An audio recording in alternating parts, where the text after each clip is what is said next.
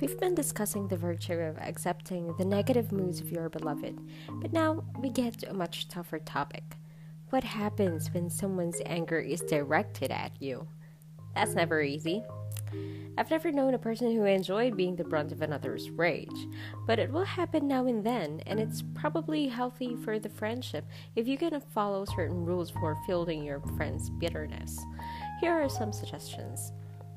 First, do not panic. Some people assume that because they are the object of someone's wrath, the relationship is over. Not necessarily so.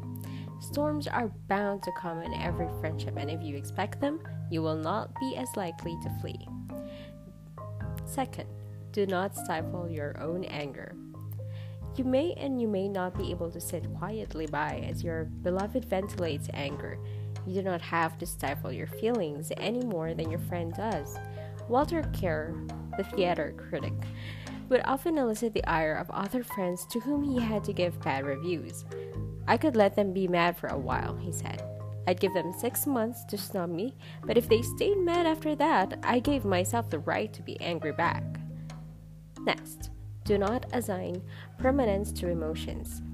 One of the traps of intimate relationships is to assume that because your friend has blasted you today, the feeling will endure tomorrow. In fact, most such emotions are transitory.